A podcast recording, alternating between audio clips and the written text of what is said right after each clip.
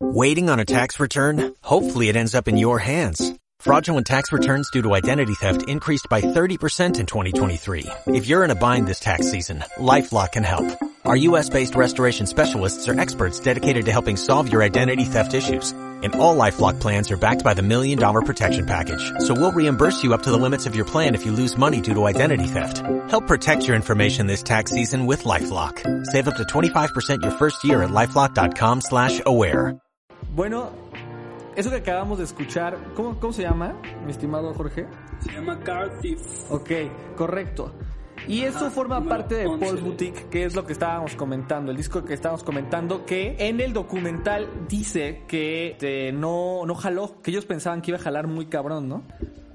O sea, que era, era su Sí. regreso después de mucho tiempo, después del éxito que habían presentado con License to Ill, y, y regresaron y no, o sea, no, no jaló, y pensaron que esta madre iba a ser un éxito. Yo lo que lo escuché, a mí me pareció, tengo dos, o sea, dos perspectivas. La primera es, escuché el disco donde aparece Intergalactic, que se llama...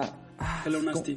Hello Nasty. Y musicalmente creo que Hello Nasty es más, todavía como más coherente, o sea, más fuerte en idea general. Pero Paul's Boutique me parece que está adelantado a su tiempo tremendo. Cabrón. O sea, cabrón. En otro pedo, en otro nivel. ¿Qué año salió? A ver, dame dos. Salió en el, en el 89. O sea, esa madre. No mames. Si, la escu- si llega un güey ahorita que nunca ha escuchado los Beastie Boys y mucho menos ha escuchado ese disco, que lo dudo. eh, pues no creo. no, o sea, yo, si ahorita nunca hubiera escuchado a los Beastie Boys y fuera mi primera perspectiva del disco, ni de pedo pienso que es de ese año. Eso es lo que me pasó a mí. Exactamente. Podría ser más un disco del 92, 96, pero. No mames, puede ser el de 2020. O sea, Sí, podría ser el de también. 2020. He escuchado cosas en el 2020 que digo, o sea, no me, no me sorprenden. Sí, pues yo creo que ese disco que te digo de Kendrick Lamar, sin pedos, debe estar influenciado de este. Sí, y también como dices, bandas como Brockhampton y, por ejemplo, ¿sabes qué? Y no sé si lo hayas pensado. ¿Conoces un- a un cuate, a un rapero que se llama JPEG Mafia? Bueno, te recomiendo que le escuches este cuate. Es eh, juega como con glitches del internet. Es, digamos, como los Beastie Boys, el sonido, pero con glitches de internet. O sea, madres por todos lados, escucha ruido por todos lados. Y dije, no mames, este güey, estoy seguro que su influencia más cabrona debe ser también de estos discos. Porque el sampleo que utilizan está en otro pinche planeta. O sea, en otro es planeta. otro tema muy cabrón de esta banda, ¿no? Está muy cabrón como en esa época el sampling fue lo que revolucionó pues todo en la música, ¿no? Uno de mis artistas favoritos que también se destacó por ya que, ya que fue solista por, por tener incluso creo que la misma madre con la que se empleaban los Beastie Boys era Cerati. Todo el, el- disco de Bocanada de Gustavo Cerati son samples. O sea, está muy cabrón eso. Y a mí me gusta mucho que, este, que las bandas hagan eso porque pues es algo muy cabrón, ¿no? O sea, estos güeyes, los Beastie Boys tienen tienen samples de, de Led Zeppelin, tienen de álbumes de reggae, o sea, está muy cabrón. Y, y también creo que otro aspecto muy cabrón de ellos es los scratches, ¿no? Al- Sí, exacto. Al, al empezar es- tenían, este, se dieron cuenta de que no podían tocar su música en vivo y es cuando, este, dicen que tienen que tocar con un DJ y conocen a alguien de ellos, creo que era, este, Ad Rock conocía a un DJ de, de NYU y era más grande que ellos y que quería probar cosas y resulta que era un tal Rick Rubin, que es uno de los productores más importantes de la historia producido discos de Ron DMC, de Slayer, de Red Hot Chili Peppers y pues estos cabrones les produjo su primer disco.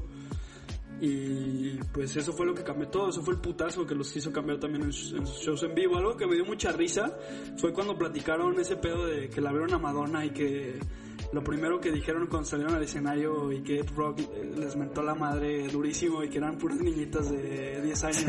Sí, Creo que también esa es otra de las circunstancias históricas muy cabronas de las, o sea, de las bandas y cuando ves como documentales es las circunstancias y, la- y el azar y la suerte con la que se unen factores. El hecho de que hayan conocido a Rick Rubin en sus inicios es algo que también marca muy cabrón, porque de, de verdad Rick Rubin también es una influencia demasiado cabrona en la industria del rap en, en- en la historia del rap. O sea, y también es un, es un productor que entiende muy bien el hip hop. Y es un cuate que hoy, si lo buscan, parece monje budista con barba marxista. Y en su época Parece parecía un chavo como que metalero, ¿no? O sea, un metalero ahí con pelo largo y su mata y todo. Sí, de hecho, pues, prácticamente ese vato hizo el- la rola que mandó a, a Ron DMC a, pues a la fama, ¿no? Que fue ese, esa versión de Walk This Way de Aerosmith. Ese güey prácticamente la hizo. Sí, sí, sí. Hay una parte muy cagada en el documental en el que sale Rick Rubin diciendo que era ese comercial de Def Jam, que salía ese güey con un pizarrón diciendo que era Def Jam. Está muy cagado, se ve que era un güey Sí, muy sí, sí. cagado también. Y creo que eso también fue lo que influyó mucho en ellos, porque creo que traían el mismo mame entre los dos, entre tanto los Beastie Boys y Sí. ese güey. Y yo siento que esa fue una decisión muy cabrona, ¿no? Porque creo que ellos dijeron que esa fue la. La de- que le, le empezaron a prestar más atención a, a Rick Rubin que a Kate, la que era la, bate- la baterista. Sí, sí, sí. Y creo que eso fue lo que hizo que ya se hiciera una banda de tres güeyes. Ahora, también retomando ese tema de lo de Kate, este, el otro día vi, yo soy un niño YouTube, o sea, yo gasto mucho tiempo en YouTube, estoy muy cabrón. Y vi un documental del New York Times, chiquito, que le hicieron a una ex integrante de los Black Eyed Peas, ya que lo retomaste con Joan Sebastián. Este, que, no sé si sepas, pero había una chava antes de Fergie en no sé. la banda. Bueno, antes eran los tres Black Eyed Peas y una chava negra. Y ella rapeaba súper chido. De hecho, la época de los Black Eyed Peas previa a Fergie está, está chida. O sea, suena un poco como al hip hop viejito y con flow y le metían la samba, etcétera. Y ella en el documental le preguntan, oye, güey, ¿por qué no seguiste con los Black Eyed Peas? ¿Qué fue lo que pasó? Y pasa algo muy similar que con los Beastie Boys cuando firman, cuando logran llegar como a un lugar donde saben que los van a vender, a ellos les di- a los Beastie Boys les dijeron que la chava no entraba en la estética de estos tres douchebags. Esa fue la verdad. Y ellos se disculpan de eso en el documental. Ellos dicen, güey, pues, la neta, sí, güey, la- en eso la cagamos y me disculpo con Kate porque pues, lo que querían eran tres cabrones gritones, güey. Ahí, tres cabrones que la armaran de pedo, tres aparte, que eran como bros, ¿no? Le, le llaman los bros en Estados Unidos. O sea, los de, los de la universidad, los que echan como las pinches fiestas y la chela y etcétera. Y este, y lo mismo pasó con los Black Eyed Peas. Les dijeron, oigan, ¿saben qué? Pues la chava necesita, este, encuerarse, güey. Y dice la chava, no, pues yo no quise, güey, a la verga. O sea, yo no iba con mis principios. Los principios de Will.i.am al principio no eran esos tampoco. Entonces, pues, dijimos que no. Pero, pues, los Black Eyed Peas, Will.i.am quería llegar al radio a huevo. Y, pues, tu- ella se tuvo que ir. Y después llegó Fergie, que hizo lo propio. Hizo lo propio. Y, pues, ya lo demás es historia. Y creo que eso es algo como feo de la industria, ¿no? Que también te hace sacrificar cuates en el camino. O sea, te dicen como, él no entra en el esquema Sí, de eso yo creo que sí está muy ojete. Eso, eso, eso tú como, como vocalista de tu banda, ¿qué piensas acerca de ese, de ese mundo? Pues a nosotros también nos pasa eso. Eh, hemos perdido, como hemos mandado a la verga a muchas madres por lo mismo de que nos dicen, de, no mames, son nueve cabrones, güey, no, no, no, Sí. de pura imagen no va a jalar. Este, necesitan ser cuatro, necesitan ser cinco, y pues, pues, pues, los mandamos a la verga y yo creo que también por eso nos hemos estancado un poco. Y eso está Sí. muy culero. O sea, porque una banda de nueve güeyes que no es la arrolladora no... O sea, no puede jalar. Ahora, y eso está, es que eso en costos está muy cabrón. Sí. En costos, a nivel de costo, pues sí está muy cabrón. Y, pero creo que de todas maneras sí deberían de seguir con lo suyo. O sea, creo que es parte de, de ser auténtico, ¿no? Es como, me la pelan. Sí. Sí, Dices, más o menos. más o menos. Bueno, O sea, pero a ver, retomemos dime, lo, dime, del- lo del sample- lo de los samples, ¿no? Que nos fuimos Sí, muy sí, a la sí. Creo que es algo que define muy cabrón la música de estos güeyes. Porque ellos revolucionaron creo que el sampling también. Sí, en- también creo que eso lo, lo, lo hicieron bien. Y ah, en otro programa que acabo de hacer hace poquito de los Beatles, decía, no sé si conozcan, pero ustedes están relacionados en Spotify, creo que con otras bandas del DF, que ellos estudiaron conmigo, se llaman el Primo Son. Ah, y sí, ellos Sí los topo. ellos, este, hablé con el bajista en el programa del Primo Son y él decía que estando en el estudio, uno de los productores les dijo que Paul's Boutique es el Sgt. Peppers de los Beatles. ¿Tú qué opinas de ese statement? Sí, totalmente. O sea, casualmente es mi disco también favorito de los Beatles. Ese disco está demasiado adelantado a su pues yo creo que está dos décadas adelantado. Y sin pedos, el, el, Sgt. el Sgt. Peppers, si lo sacan ahorita en el 2020, podría ser un disco de Kanye West. ¿No crees? Pues sí, o sea, te, te creó más polémica el que dijera que te la pelaban por nueve integrantes a que me estés diciendo en este momento que el Sgt. Peppers es como Jesus de Kanye West. Podría, si los, si hacen el release ahorita, sin pedos, podría ser un disco de cualquiera de esos cabrones. Podría ser un disco de Kendrick, podría ser un disco de Kanye. y estaba muy adelantada a su época. Y este también. Es verdad. Pero este, a diferencia del, del Sgt. Peppers, este disco creo que tenía menos presupuesto que el, que el Sgt. Peppers. Creo que el Sgt. Peppers salió cuando los Beatles ya eran un putazo mundial. Sí. Y pues este, pues yo creo que a nivel industria dieron un retroceso, pero que a la vez musicalmente pues, está muy cabrón, güey. O sea, aquí ya hay líneas de, de jazz, o sea, ves en los videos del documental a, a MCA así con su banquito tocando el bajo, todo. Sí, sí, sí, sí, sí. De hecho, el video de. Hay, ¿Cómo se llama la canción? Hay, hay un video que, que aparece de ese disco en Fish Eye que sale Mike D con una boina y este. ¿cómo, cómo- sabes cómo se llama la canción? Shake This Ramp, una cosa así. ¿no? Que ese video, Sí, es esa rola, o sea, lo vi y yo, yo soy fan de estos güeyes. Soy fan de estos güeyes porque ahorita regresando de esta canción, manda esta canción y terminamos con este, con el siguiente bloque. ¿Por qué tú no lo escoges? Yo escogí dos rolas. Ah, entonces, dime, dime cómo se llama eh, la canción de este video. Creo que es la que dijiste, la de Shake Your Round. Shake Your Ramp. Entonces vamos a escuchar Shake Your Ramp y regresando, eh, termi- terminamos de hablar de esto, de las influencias, porque también hay otra influencia. Y es con, este, obviamente, Plastilina Motion México. Entonces, este, a ver, vamos con esta rola y regresamos.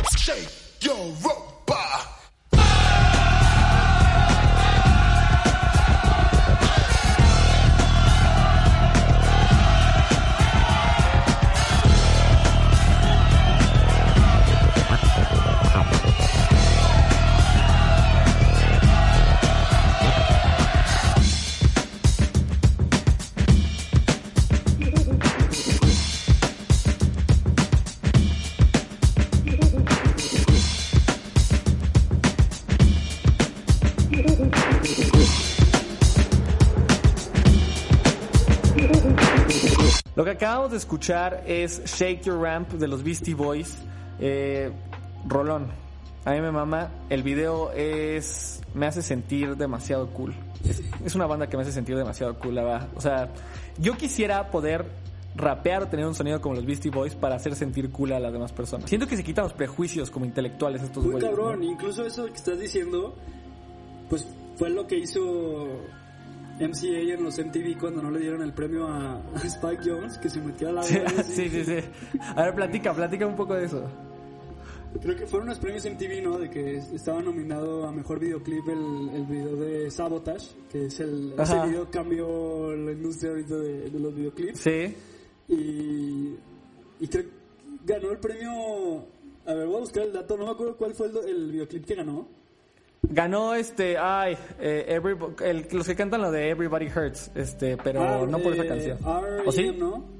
Sí, R.E.M., pero sí, es más, sí ganó por Everybody Hurts, creo. Sí. Y, y ya están subiendo los directores de ese videoclip. Y están así como que aplaudiendo al público. Y en eso llega este Ajá. MCA eh, disfrazado de su seudónimo. Que para dirigir videoclips, eh, MCA Adam Jauch se llama. Su nombre completo es Adam Nathaniel Jauch. Y su. y para hacer videoclips, su nombre de director es. este Él mama de que según esto es su tío. Su tío polaco, una madre así. Y, se- y su seudónimo es Nathaniel Hornblower. Y el güey se metió vestido de. Aparte decía que era polaco y venía vestido de alemán. Y. Aparte yo no había entendido ese pedo. En el, en el documental empiezan a hablar del tío. Yo dije, no estoy entendiendo ese pedo. Y de repente cuando lo veo el vestido digo, güey, sí estaba loco ese güey. O sea, sí estaba loco. Sí, sí, sí. Y pues ya, ¿no? Le dan el premio a, a este cabrón de R.E.M., de Everybody Hurts. Y en eso llega Adam Jauch vestido de Nathaniel Hornblower. Y empieza a decir que empieza a mandar a chingar a su madre a todos porque no ganó Spike Jones. Y aparte todo lo hizo con un acento polaco hablando inglés, ¿no? De, diciendo Sí. que Spike Jones merecía ganar, que era una pinche injusticia, que todos se van a la verga. Y en eso llega el equipo de seguridad de los MTV Awards. Y lo quitan y lo mejor es la cara del otro güey, del güey que ganó así como de, ah, ah.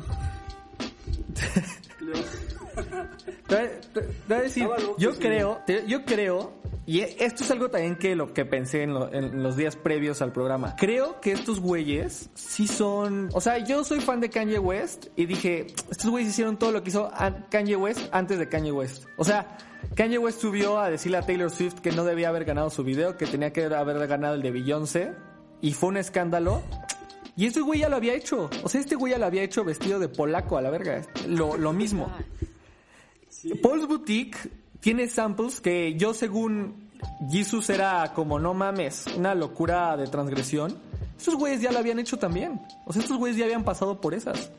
Creo que sí están olvidados, son menospreciados, sí son menospreciados en la historia del rap. Muy cabrón, y es una banda que, pues que la ningunearon un chingo, ¿no? En sus inicios. Incluso, pues, hasta hace poco yo creo que fue, fue como que ya todos, eh, ah, no mames, Beastie Boys, chido. Y de todas maneras, o sea, el hype no alcanza, ¿eh? No. Según yo todavía para, para lo que son, o sea, para lo que representan. Incluso voy a decir algo que también puede ser muy polémico, pero incluso a mí me gusta más el video que dirigió Nathaniel Hornblower de, de Intergalactic que el de Spike Jones. El ¿Cuál? El de Sabotage. Sí, yo creo que me gusta más el de Intergalactic. Sí, es un, sí es un gran video, la verdad. Sí es un gran Están video. los tres Y por- en Tokio y este cabrón hace parodia de... ¿Cómo se llama ese género? El, el de los de los robots gigantes destruyéndose. Se llama Cayus, creo. ah, no, no sé, pero tú eres el, tú eres el experto del cómic aquí, ¿no? No lo sé, creo que no. Pero... Bueno, este video, si no lo han visto, salen los Beastie Boys vestidos como... Si lo ven ahorita van a pensar que están como que procurando no contagiarse de coronavirus en el metro de Tokio. Ándale. Y están bailando en verga con un fisheye. Y las tomas de los insertos es una pelea de, de un kaiju contra un robot gigante. en- y así como estilo. Había un, había un comercial de Cartoon Network de las chicas superpoderosas que era igual. De que las chicas superpoderosas se moldeaban un kaiju así enorme, güey. Y. está verguísimo ese video, güey. Está muy reatas, está muy reatas.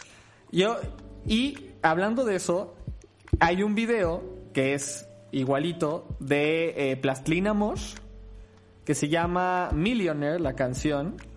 Y aparece igual el mismo, creo que ellos aparecen peleando con robots y etcétera en alguna pinche ciudad del mundo. En el, en el caso de los Beastie era en Tokio, pero estos güeyes no sé qué, El dónde Silla, verga en sea. Monterrey. ¿Eh? En Monterrey, no, en el Cerro de la Silla. Sí, exacto, exacto.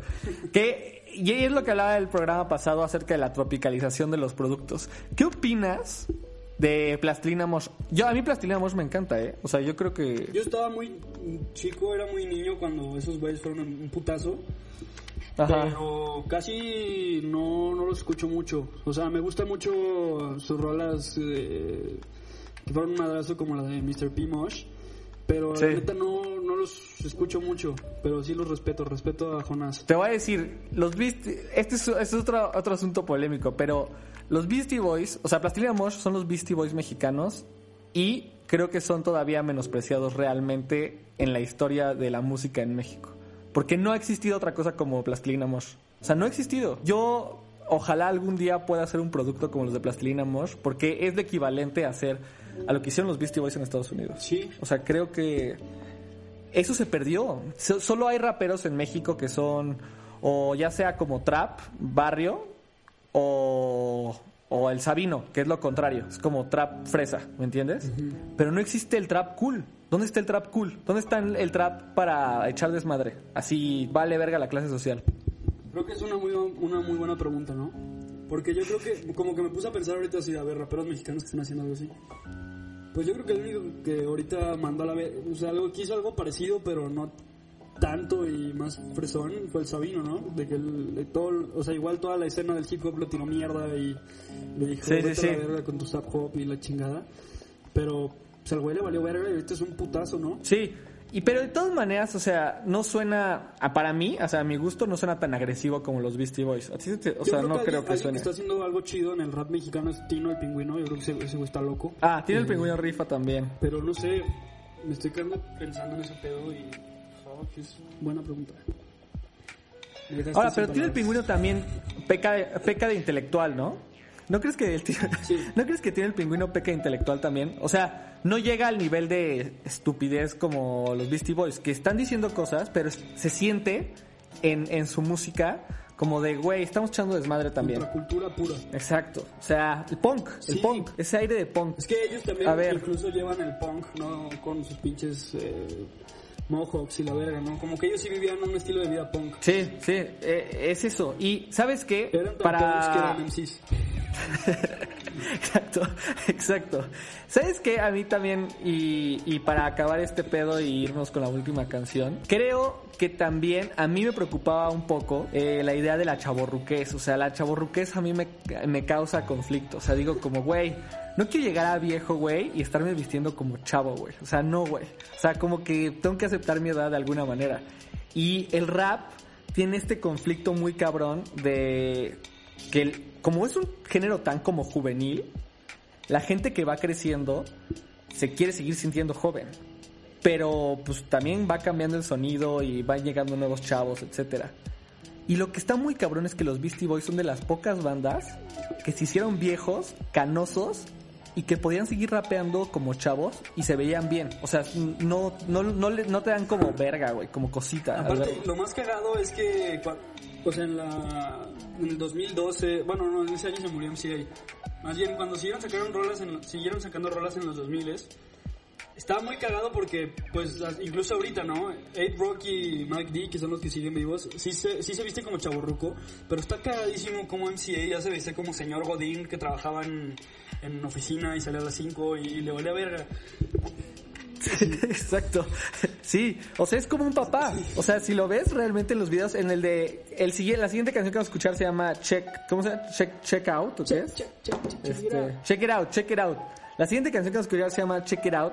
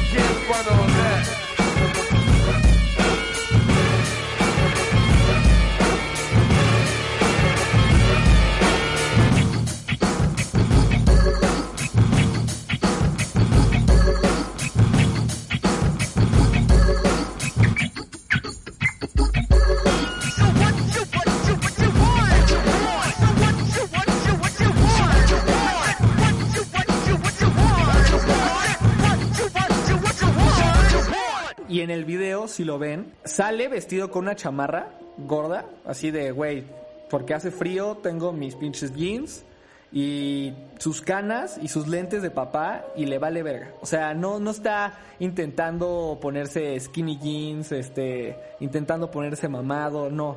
O sea, eran ellos. Y esa naturaleza, ese como, esa, esa real que tenían ellos, eso creo que nunca lo cambiaron y es lo que los vuelve como es una banda que los define muy Sí, cabrón. incluso, pues, hasta lo hicieron con su documental, a la mano de Spike Jones, ¿no? O sea, no sé cómo definirlo, porque es un documental en vivo, pero a la vez es una TikTok, puede ser también un show de stand-up, ajá.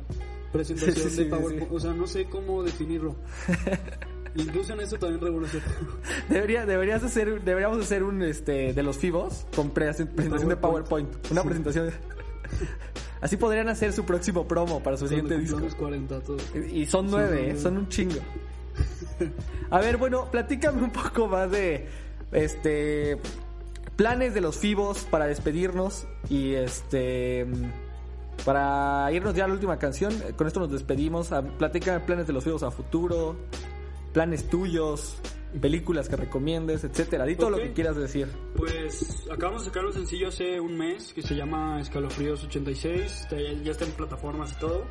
Y es un lo mismo que les platicé hace rato de mezclar géneros. Es un bolero con salsa y son cubano y hip hop. Y yo creo que es la rola que más me gusta de la que hemos hecho. Y está muy chingada para que la escuchen porque ahorita en tiempos de cuarentena creo que los que más estamos sufriendo ahorita somos nosotros. Y a futuro pues no sé bien cuándo vamos a volver a tocar porque todos nuestros toquines de mayo y así nos los movieron para fechas tentativas, pero no sé si pues si se van a hacer o no, así que mejor no quiero decir de tengo concierto tal fecha. Ya no quiero decir fechas. Sí, pero pues estamos haciendo rolas ahorita en cuarentena y queremos sacar alguna pronto. Ok. Pueden seguir en Instagram, estamos Y- sacando rolas, este, covers, jams. Está chido. A ver, pues di las cuentas de la de Instagram, de los FIBOS, etcétera. ¿Dónde los pueden seguir? en Facebook, Instagram y Twitter, que no usamos Twitter, pero nos pueden encontrar como arroba los fibos. Ok. Nos pueden seguir en Facebook, e Instagram y Twitter, arroba los fibos. ¿Y ¿Tú crees que vaya a cambiar algo en la industria musical con esto, con esto que está pasando del coronavirus, etcétera? Conciertos en vivo, etcétera, por Instagram. ¿Qué, qué crees que pase? Sí, yo creo que sí. Como que todavía no me acostumbro a los conciertos en Instagram. Pero incluso hasta, pues algo que ya se venía haciendo, Sí. yo creo que ya se va a quedar permanente, ¿no? Que es el producir en tu cuarto, grabar a distancia, ya no, ya no grabar en estudio, grabar en tu Mac, tu interfaz y tu micro estéreo. Yo creo Sí. que sí, Se nos acabaron los estudios. Sí, ya llegamos nosotros tarde a los estudios. un poco a, a la música. Pero, pues ojalá todo este pedo se recupere. Pues sí. Pero bueno, pues te, ve- te noto deprimido, te noto un poco deprimido. Puto coronavirus. Bueno, nos vamos a despedir con Intergalactic o no sé, deja elijo qué rola es la última que vamos a poner del programa. Con Intergalactic. ¿Cuál tienes alguna en el- sugerencia? Yo creo que esa rola está bien. Hay que despedirnos como en el documental, ¿no? Que sea la rola de los créditos. Que sea el anthem, que sea el himno. Sí. Va, pues va, nos vamos a ir con el himno Intergalactic. Él es Jorge Vivero, eh, yo soy el niño Racé. Esto es el Pink Polo Podcast y pues gracias Jorge por haber venido. No, a ti, gracias por invitarme. Ya un sueño cumplido. Un saludo a Bruno Preni, que no sé por qué ya no está. Un saludo a Bruno Priani, pues porque es un huevón y nunca se para para el programa. Pero nos escucha y todavía me dice, todavía el huevón me dice, oye güey, ¿grabamos todavía el programa? Le digo, pues mañana güey, a las 9 de la mañana. No se reporta en una semana. Que por cierto, que por cierto te voy a decir un dato interesante de Bruno Priani. Ahorita, no sé cómo verga, el güey tiene mucha suerte, mucha suerte. Y ahorita anda en contacto con Nico Ballesteros, que es un el, el videógrafo, el videógrafo oficial de Kanye West. No mames. No sé, lo contactó, lo contactó por Instagram y ahora es cuate de ese güey. Ya por eso no me habla. Por eso anda haciendo el Pink Polo Podcast, pero para LA. Para él ahí. Pues así es. Muchísimas gracias, Jorge. Bruno, te extrañamos. Un saludo a Bruno Nos vemos. Chao. Hasta la próxima.